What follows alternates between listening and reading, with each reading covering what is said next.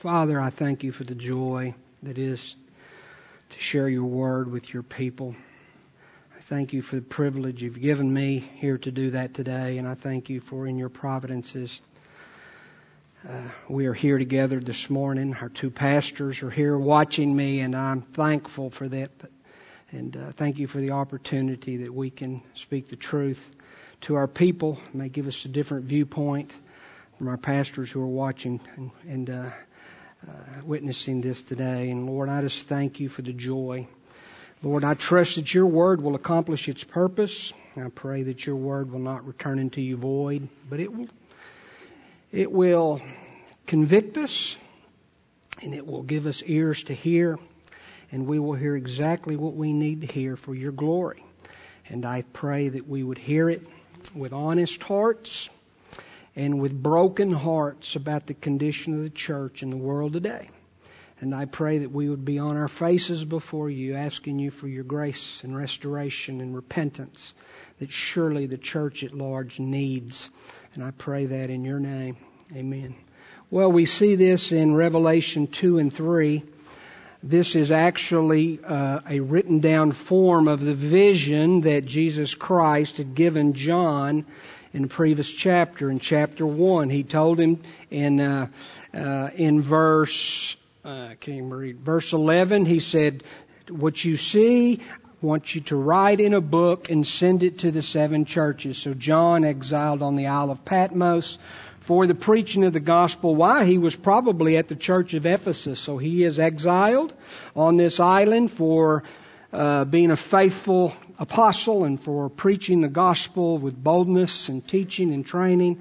And so he is exiled and so Jesus comes to him and he reveals himself to him and he says, write this in a book. He writes it in a book and the summation of the book is that there are seven stars and there are seven lampstands. Jesus interprets this in verse 20. The mystery of the seven stars, which you saw in my right hand, are seven golden lampstands. And the seven stars are the angels of the seven churches and the seven lampstands, which you saw are the seven churches. So this vision is given to John and the seven lampstands are the seven churches and then the seven stars, that word uh, angel angels is literally translated messengers. Some take this that these messengers are angels that have guard over the church. I've never seen this in scripture. I do not believe that is what we're seeing here. I believe that Jesus is addressing the pastors and the leaders of these seven churches. Now these seven churches are literal churches and they existed in Turkey. They are on invaluable routes. They are in the center of economic and commerce and God has sovereignly put them here for His purposes so that the gospel can be disseminated to Europe and it can be disseminated east, it can be disseminated north. And so these seven churches are strategically located. They are formed particularly because of persecutions that have existed since the resurrection and ascension and since Pentecost has come. And so these church members, new church members, this new body of Christ have fled and so they have started and formed other churches. Apostle Paul has formed some of them. We don't know where all of them were formed from, but we know they are members of Christ's body. And so as we look at this, this is Christ speaking to his body. Now these also, I said they were literal churches, they are also representative of churches that exist today.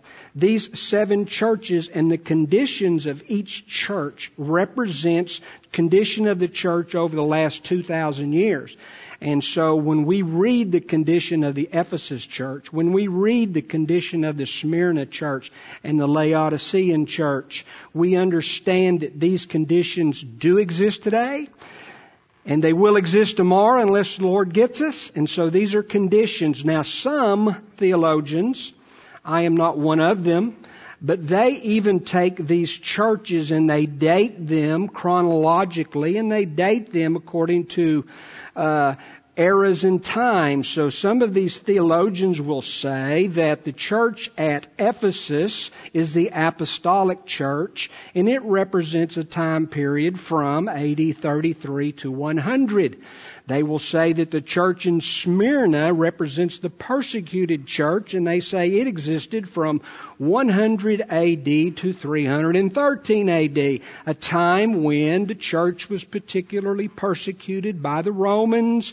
The, the, uh, they were burned at the stake. They were thrown to the lions. So they say Smyrna church, persecuted church, was the church from that point. And then they go on and date these, and they say the Laodicean church, which is the church, the last church we'll talk about, is the church of today's age, started about 1900. Now the promise, the problem with these is that all the condition exists throughout time, and so we can't particularly date them. Perhaps they are helpful.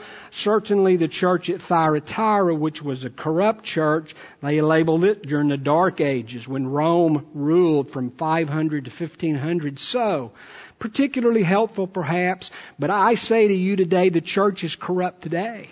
And the church is compromised today, so just because it was compromised during that time frame, it still has its corruption in it. So as we look at these things, I want you to notice a few things. Two of the churches received no criticisms. Smyrna was the persecuted church. Philadelphia was the faithful church. No criticisms. Two of the churches received no commendations. Jesus had nothing good to say about the church at Sardis. It was, he, matter of fact, he said, you have a reputation that you're alive, but you're dead. So he has nothing good to say about the church of Sardis, and he has nothing good to say about the Laodicean church. Three of the churches have major flaws. Ephesus left their first love. Pergamos compromised. Thyatira corrupt. So as we look at these churches, I want us to ask ourselves this question. Which church are we at Grace Bible? Are we Ephesus? Are we Thyatira? Are we Laodicea? And so as we look at this, I want for you to pay particular emphasis to this. A church, as you have in your bulletin, 1 Corinthians 12, 12, we are members all together of one body. So when I ask the question corporately, what kind of church is Grace Bible Church? I am asking you personally, what kind of church member are you? Because your spiritual condition, your spiritual health has an effect on us as a corporate body. Keith mentioned this three, four weeks ago. Are you a part of the problem are you a part of the solution? Think of us as a chain linked together. And my question to me and my question to you is, are you the weak link in the chain? Is your life, the characteristics of your life conducive to worship? Or does it quench the Spirit of God? And so as I ask us, the church, I ask you, I ask me individually, and then we'll see in every one of these that Jesus knows. In every section of every church, it says Jesus knows. He is omniscient. He knows everything about you and He knows everything about me. He knows what you think before you think it. And He knows what you say before you say it. And He knows, knows the source of why you think what you think and say what you say. So Jesus knows, and He says that in every section. And then in every section He says this, he that hath ears, let him hear what the Spirit says to the churches. So Spirit, you open the ears of your people, and I pray that you would rebuke us, encourage us, whatever you need to do to minister to us, your people today. So as we look at these, I'm going to look at this a little differently. I'm going to look at this as path one and path two. Path one is the wrong path. And path one starts with losing your first love. After you lose your first love, you are susceptible to becoming compromised. Once you're compromised, you're going to go into corruption. And corruption always brings death. And so that's path one. We want to avoid that path. Path two. Don't worry about writing all this down. Listen. Path two. Faithful church. A faithful church may lead to persecuted church, but the persecuted church will ultimately and finally be victorious in glory. We want to go path two. Let's avoid path one. Let's look at path one. Church at Ephesus. Jesus has many great things to say about the church at Ephesus. Look what he says, verse 2, chapter 2. I, the omniscient one, who walks in the midst of the church, isn't that encouraging to us? So he's walking in our midst. He's present with us. Look what he says to the church at Ephesus. I know your works, your labor, your patience. You can't bear those who are evil, and you've tested those who say they're apostles and are not, and found them liars. You've persevered your patience. You've labored for my name's sake and have not become weary. Check, check, check. Excellent work, church. You're faithful, you're obedient, you have good sound doctrine. Uh, you do not tolerate wicked. You do not tolerate wrong doctrine. You're not compromised to the faith. You stand true on the Word of God. You believe that it is sufficient. You believe that I am sufficient. Accommodations, good. Ephesians has been a church. Church at Ephesus has been a church for approximately 40 years. Guess what? Grace Bible has been a church for about 40 years. So, if you look back at our history, if you ask the Gregs and the, and the, and the, and the Dave Browns and the pastor who's been here forever, thankful, thankfully, and you look back over the time and you look back at the, the wolves that have tried to come in, you look at the doctrine and we look at the people that have tried to divide the church, God has been gracious to this place. And He has supernaturally cared for this people through His shepherd, Terry Enns. And we're thankful for it and we love Him for that. And we are similar to the church in Ephesus. Now guess who church of Ephesus had to be their pastor? Paul. Timothy.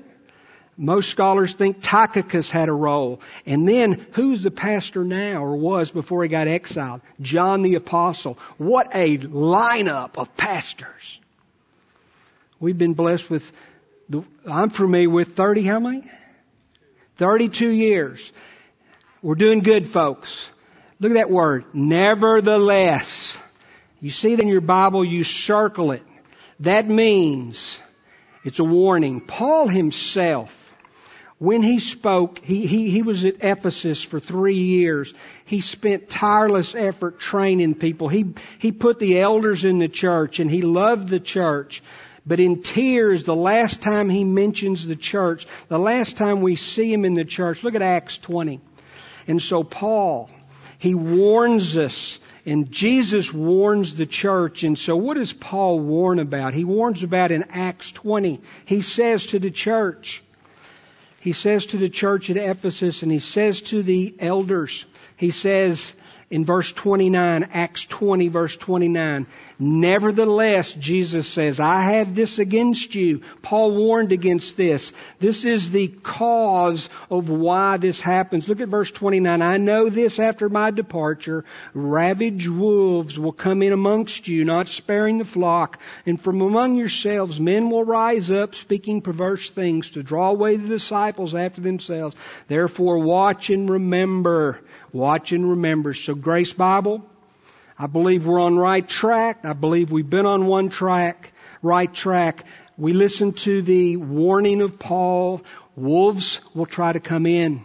Bad doctrine will try to undermine the sufficiency of the scriptures. It'll try to undermine the doctrines we've been taught and the faithfulness of God. We must be warned. He says you've lost your first love. What does that mean to lose your first love? And so, uh, MacArthur takes a stab at it and he says in his commentary, uh, one of his comments, he says, to lose your first love is to lose the passion and fervor for Christ that you once had. It's to become mechanical and orthodox.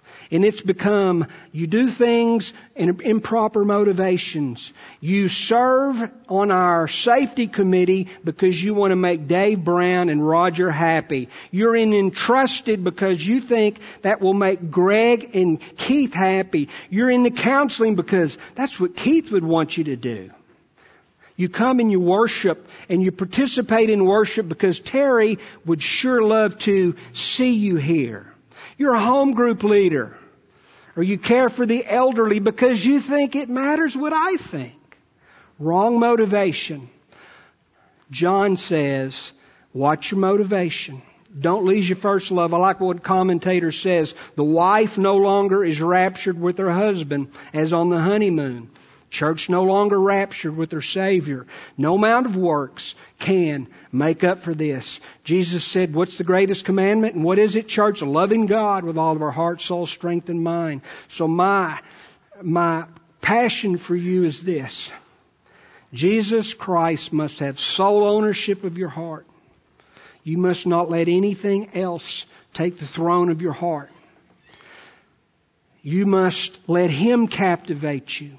You must let Him motivate you and drive you to worship. You can't worship someone you don't love. So, Scripture says, Jesus says, I proclaim to you, church, Grace Bible, you're doing well. Don't lose your first love. Keep Him a priority in your heart. Keep Him a priority in your heart.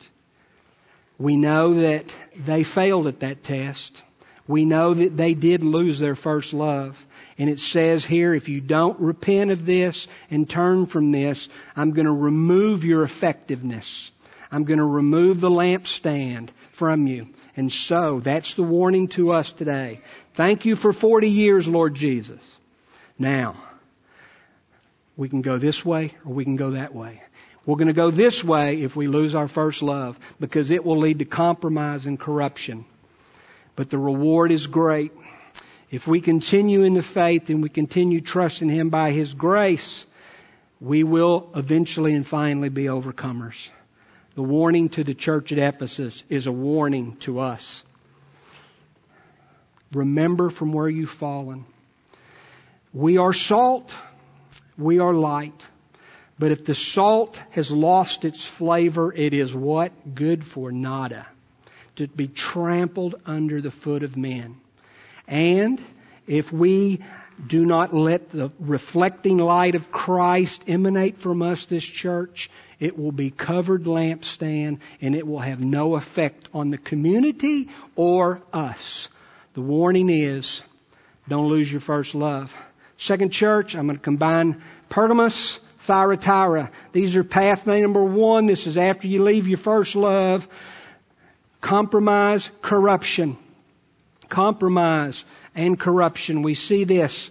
Yes, I have skipped Smyrna. I'll get back to her chapter 2 verse 12 jesus speaking you notice because of their reactions because of they because they are compromising because they are corruption instead of the one who walks amongst, amongst the churches look what he says in verse 12 this says he who has the sharp two-edged sword. So there's an implication and a threat that the Word of God is going to judge this church and He's going to divide to asunder the very thoughts of the church and He's going to have a cutting effect on this church. So Jesus reminds us that He's not only walks in the mist, but He judges us and He judges us out of this Word. And so He comes with this threat. He comes with this change of tone, and it is necessary for this church. Now, this church lived in a wicked world. So do we. This church, this church was in a corrosive, wicked, pagan environment. So are we. Look what he says in verse 13. There's a positive. I know your works. I know where you dwell, where Satan's throne is. Pergamos was in the center of where they were a Caesar's worship cult. They were where there were many challenges and pagan philosophies. They worshiped uh, false gods here. They worshiped the Baals here. There was a god they bowed down to, and that god was the god Bacchus. And if you are a if you're familiar with the celebration that goes on in New Orleans every year, part of Mardi Gras, part of that theme is to worship before the God of Bacchus, the God of drunkenness. So this people were dwelling amongst this situation and in this situation, and it was difficult. We live in the same similar culture.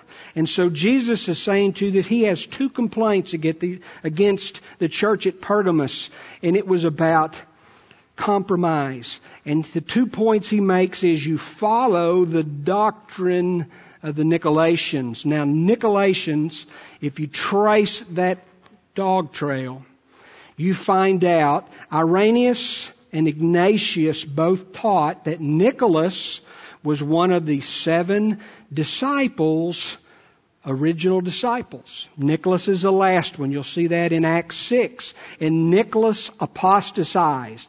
And Nicholas, his name means one who conquers the people. So there are two thoughts about what the doctrine of the Nicolaitans meant. First thing it meant, according to these scholars, I wasn't there. I'm not as learned as I should be. I read trustworthy men. So he tells us, they tell us that, that they conquered the, one of the first beginnings of this theory that the laity are not capable of understanding the Word of God. This was precursor to the darkness of the Roman Catholic Church, where only the priests could interpret the Word. They didn't have mass Bibles. Not all the congregants could read the Bible for themselves. And if they could, the priest would encourage that you didn't. And so this doctrine of this Nicolaitan, some believe that it was the beginning of this. Let the laity be ignorant and learn at the foot of the priest. Very dangerous. Instead of learning, the reading the word for ourselves like the Bereans did, they were taught wrong doctrine by the priest. And so that is one thing that led to the compromise of the church at Pergamos and eventually led to its to the church at Thyatira's corruptions. Second thing we think we see about this doctrine of the Nicolaitans is that it was compromise. They, they, they changed the doctrine of grace to mean because I am saved by grace, it doesn't matter how I live. And so they promoted licentiousness instead of grace being a, a, a, a harbinger against wicked living. They said it's okay. You're saved by grace. In the beginning of Gnosticism would say, hey, your body's evil, but your spirit's good, so it doesn't matter what you do in your body as long as you have your mind. It's a complete opposite of the scripture. So there's a compromise within the doctrine of the Nicolaitans. So this church, Pergamos, was a compromising church. The doctrine of Balaam was very simple. Balaam tried to curse the Jews in Numbers. Balak, the king of Moab, said, curse the Jews. He went to go do it and God said, nope, you're not going to curse my people. Matter of fact, he had to send a donkey to tell Balaam that he wasn't going to curse his people. So Balaam, as a wicked man, he said, you know, king, I may not be able to encourage God and, and curse His people so that you will beat them in battle. Here's what you do. You get the children of Israel, their wives, and you get them to intermarry with their Moabites. That compromise. So the men got with the Moabite women and they compromised. They had children and the religions became mixed. That's compromise. That is what happens in the churches today. Let me read something that Spurgeon said. He said, this is 160 years ago, okay? What would Spurgeon say today? 160 years ago. He said, I believe the reason why the Church of God at the present moment has so little influence over the world is because the world has so much influence over the church. The very church which the world likes best is sure to be the church that God hates. A.W. Tozer, I read this in Sunday school last week. Worship is no longer worship when it reflects the culture around us more than the Christ within us. So Pergamos became compromised in licentious living, wicked living. God says, be holy. There should, has to be a distinction between God's people and the world. And so this church, Pergamos, violated these truths and it was wicked and it was compromising.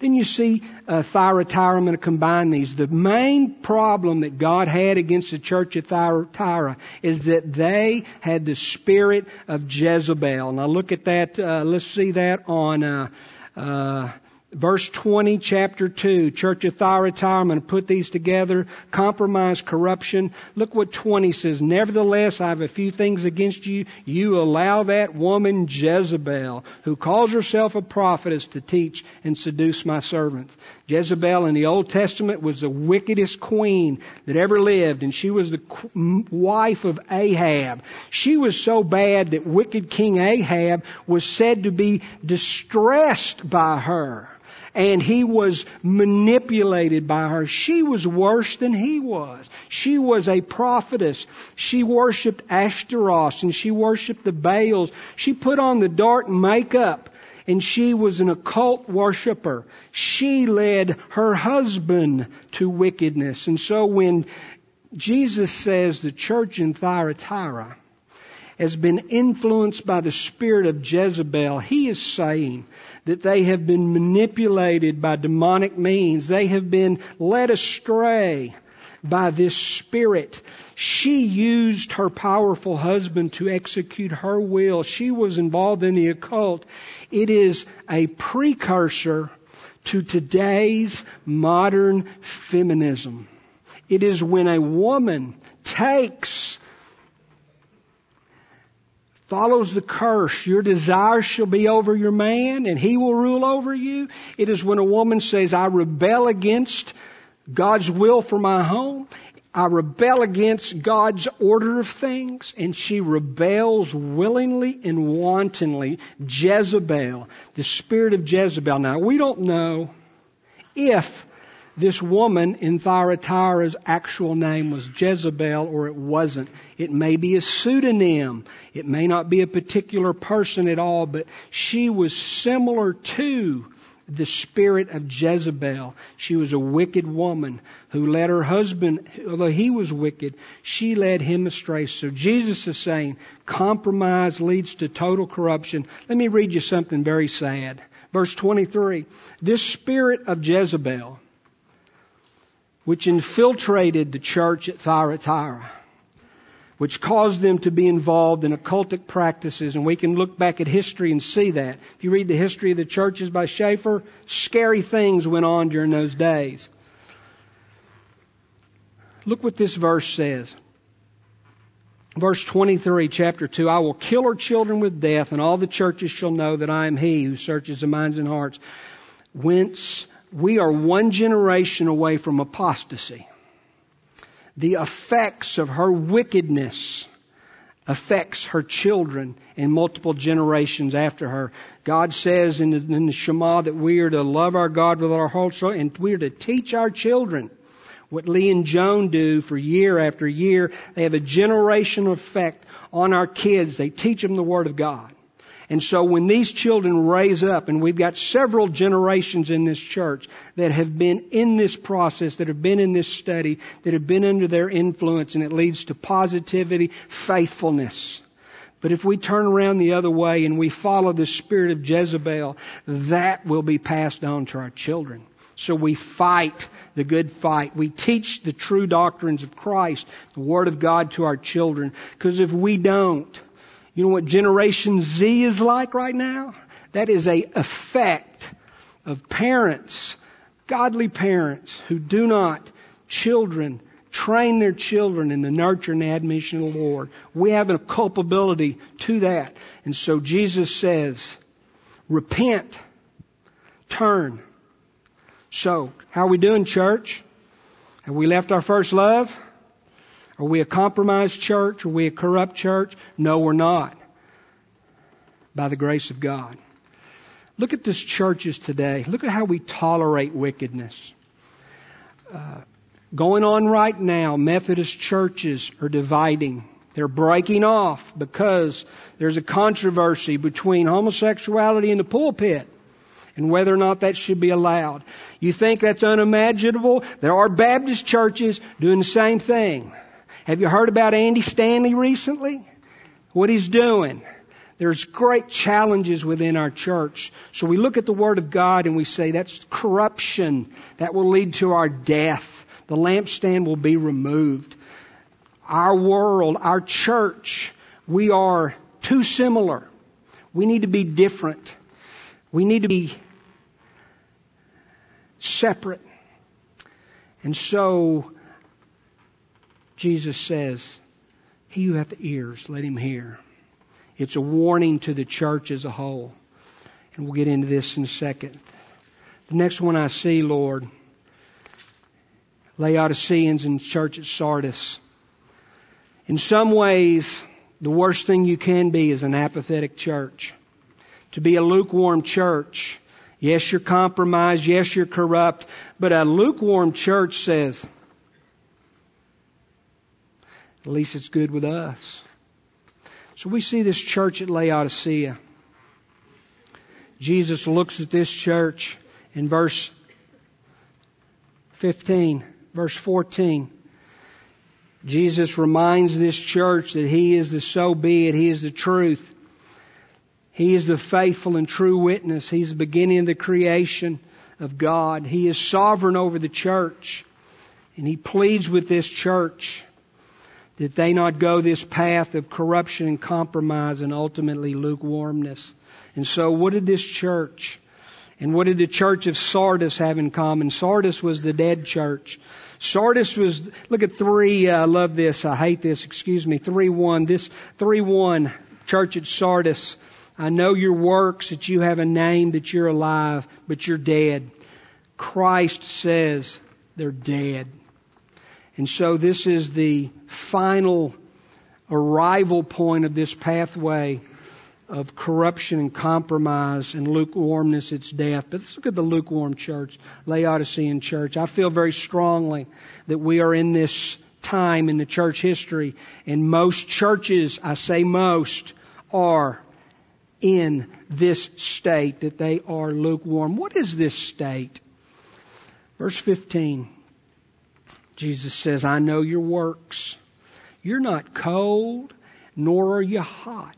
I wish you were cold or hot, but because you're lukewarm, you're not cold or hot, I will vomit you out of my mouth. What does Jesus say? I was thinking about what Jesus thinks about the church today, what his reactions are. Where was the church in the 60s when the Supreme Court kicked prayer and Bible out of schools. Did you hear much from the church? I was a youngster. I don't know. I was one. What did the church say then? What does Jesus say about our apathy toward our culture? We don't have to guess. He says, I want to vomit you out of my mouth. Where was the church in 1973 when Roe v. Wade was passed? Where was the church? What is our culpability and our accountability that men didn't stand up in this pulpit, not this pulpit, but in pulpits across the world and say, thou shalt not kill? Where was the church when Roe v. Wade was enacted? Where's the church when marriage should be between a man and a woman? And now it's not. God's first institution that He designed 6,000 years ago is now up to the interpretation of each state. Where was the church when all this was going on? Did you hear much about it? Did we raise a stink? How come a Muslim man will get infurious and will react when someone draws a picture of Muhammad And we, the church, say nothing when we kill 70 million babies and when we allow marriage to be changed. And now we're debating whether or not a man is a man and a woman is a woman. What does Jesus think about that? Blah. Now I'm not advocating tyranny. I'm not advocating lawlessness. We are to submit to government, but we are to stand and decree, thus saith the Lord. Okay? Where was the church? Reminds me of Lot. Lot was a righteous man vexed by the wickedness and he camped near Sodom, he camped in Sodom, and he became mayor of Sodom. And when the and when God removed him and his family from that wicked place, he had to drag them all out, kicking and screaming by his mercy. And when he warned his sons-in-law, they looked at him like he had been joking. He lost his credibility. That's the way the church is today. We're lukewarm. We're not hot or cold. We don't have a medicinal effect by being warm. We don't have a refreshing effect by being cold. We're tepid. We're hypocrites. We're indifferent. We don't know that we're wretched, blind, miserable, and naked. Sad state of the church throughout the world. Jesus says, He that hath an ear, let him hear what the Spirit says to the churches. A couple of other quotes, and this one's going to shock you, so be prepared. Spurgeon again, 160 years ago. I don't think the devil cares how many churches you build if only you have lukewarm preachers and people in them. Be ready for this one. I believe time will come Instead of shepherds feeding the sheep, the church will have clowns entertaining the goats.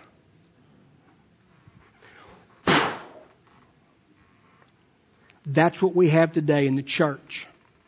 And what are they teaching? They're teaching this. Verse 17, I'm rich. I'm wealthy. I don't need nothing. The Laodicean church is lukewarm because they are self-absorbed.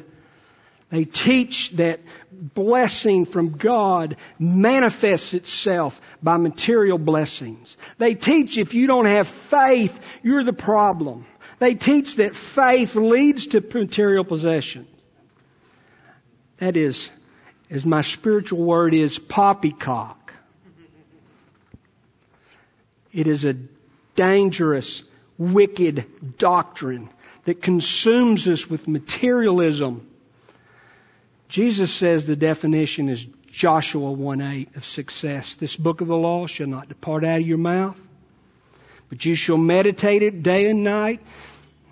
You shall observe to do all that is written in it, for then you'll make your way prosperous and then you'll have good success. That's Christ's definition of success. Jesus said, beware of heed. Take heed of covetousness, which are idols that replace Christ. For one's life doesn't consist in the abundance of the things he possesses. What you teach leads to how you act. And so if you teach a group of people that God wants you to be rich, wants you to be wealthy, wants you to have this and wants you to have that, and does not tell you you're a sinner and you need Christ, that is a Laodicean church. And that is so prevalent in the world today. Would you agree with that? Jesus, who knows the church with his eyes, he calls out to us, the church, to repent of these wicked, wicked sins. Hope I haven't stepped on any, broken anybody's toes, but if I have, that's good. Now let's look at the right path the faithful and the persecuted church. The faithful church is the church at Philadelphia, and that's found in chapter 3, verse 7, and there are no criticisms for the Philadelphian church. Some things about this church I want you to know is that the Holy One, verse 7, he who is tree, true, he who has the key of David, he who opens and no one shuts, no one shuts and no, he opens, no one shuts. He says he knows your works. What does he say? He says, I am sovereign over the salvation of men. I'm salvation over my church. You be faithful. You trust me. You teach sound doctrine. You be obedient. You be faithful. And I'm going to open up the door of opportunity for you.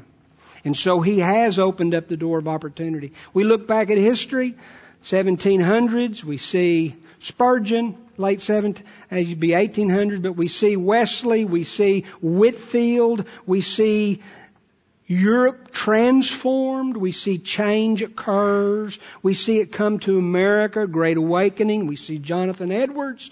We see this period of evangelism. We send missionaries to China. We send David Livingstone to Africa. We go to India. There is an open door of opportunities because God's people are faithful and obedient to the call. And so he accommodates the church at Philadelphia. He has no criticism. Look what he says about them. I've opened an open door and no one can shut it. Even though you have little strength, you've kept my word and not denied my name. And then he says, I'm going to bless faithfulness. I'm going to, although you are small in number, there aren't many churches that fall within this framework a faithful, godly church. It's my call to us at GBC to be the church at Philadelphia that's evangelistic, that shares the gospel of Christ. We don't want to be like those who claim, Lord, Lord, have we not done this and that in your name? Jesus says, I never knew you. Terry and I have just had this discussion about the seriousness of this verse, but one thing that these people don't preach, Pastor, you look at Matthew 7, look what they preach. Verse, let's start at verse, I don't have much time to do it. Now, verse 21. Not everyone who says to me, Lord, Lord, Matthew 7, 21, shall enter the kingdom of heaven, but he who does the will of my Father in heaven. Many will say to me in this day, Lord, Lord, haven't we prophesied in your name, cast out demons in your names, and done many wonders in your name? Sound like anybody that you're familiar with charismatic, externals. These prophets teach this. But you notice they don't preach repent. They don't preach sin. They don't preach the gospel. They preach this. And to those, Jesus says, I never knew you. Wolves. False prophets. But we must be bold. Appreciate my pastor. You should appreciate him. You should love on his neck. You should pray for him. You should appreciate Keith. Men that will stand up. Scripture says that woe unto you when everyone speaks well of you. Why do men speak well of you? Because you sugarcoat and you give them what they want to hear and you preach to their itchy ears. But Jesus said, I've come to bring a sword, not peace. Scripture, gospel is divisive. We need to be bold with that in love. We need to share these truths. Some of you know me. I am burning up passion wise for the days in which we live and I am very sure that we need to be very faithful in these days. We need to be bold and we're not to back off. We're to have courage we're to be church militant and fight the good fight and share the truth of Christ in love to people and not compromise and not be corrupted by the world and be different, to come out from among them and be separate. I'm going to get wound up and I got to shut up. That's what we're called to do as a church, the faithful church. Be like Philadelphia. Look at the great promise for church at Philadelphia. Now we know that the church of Smyrna no criticisms. It was a persecuted church. We will be persecuted if we are faithful. I fully expect that I may get arrested or Terry may be arrested. That's okay. Look at the glorious reward. The glorious reward. Let's look at 3 verse 10. because you've kept my command to persevere, I will keep you from the hour of trial which is going to come upon the whole world to test those who dwell on the earth. Behold, I'm coming quickly. Hold fast what you have. No one's going to take your crown. He overcomes, I will make him a pillar in the temple of my God. He will go out no more. I will write on him the name of my God and the name of the city of my God, the new Jerusalem, which comes down out of heaven from my God, and I will write on him my new name. Now that is a blessed hope. That is a sure and steady foundation. That is the, that is our glorious future. But let us be faithful and bold. Let us not be afraid of our culture. Let us not be afraid. Some people take this verse 310 as proof text that the church will be raptured. That we will be taken out and we will be removed from the day of temptation, the day of tribulation. We pray and we hope in that blessed hope and we trust Him and we persevere and we endure. We're in a race and we are at the end of the marathon and we need a second wind of grace. We need mercy on us and we need to be renewed. He that ear, let him hear. And I say to us at Grace as we finish this up, uh, where are we? I think we've done well. I'm thankful for this church. I love this church. I love you guys. I've never been in a better place in all my life, and I'm thankful for this place. Let us continue to be faithful.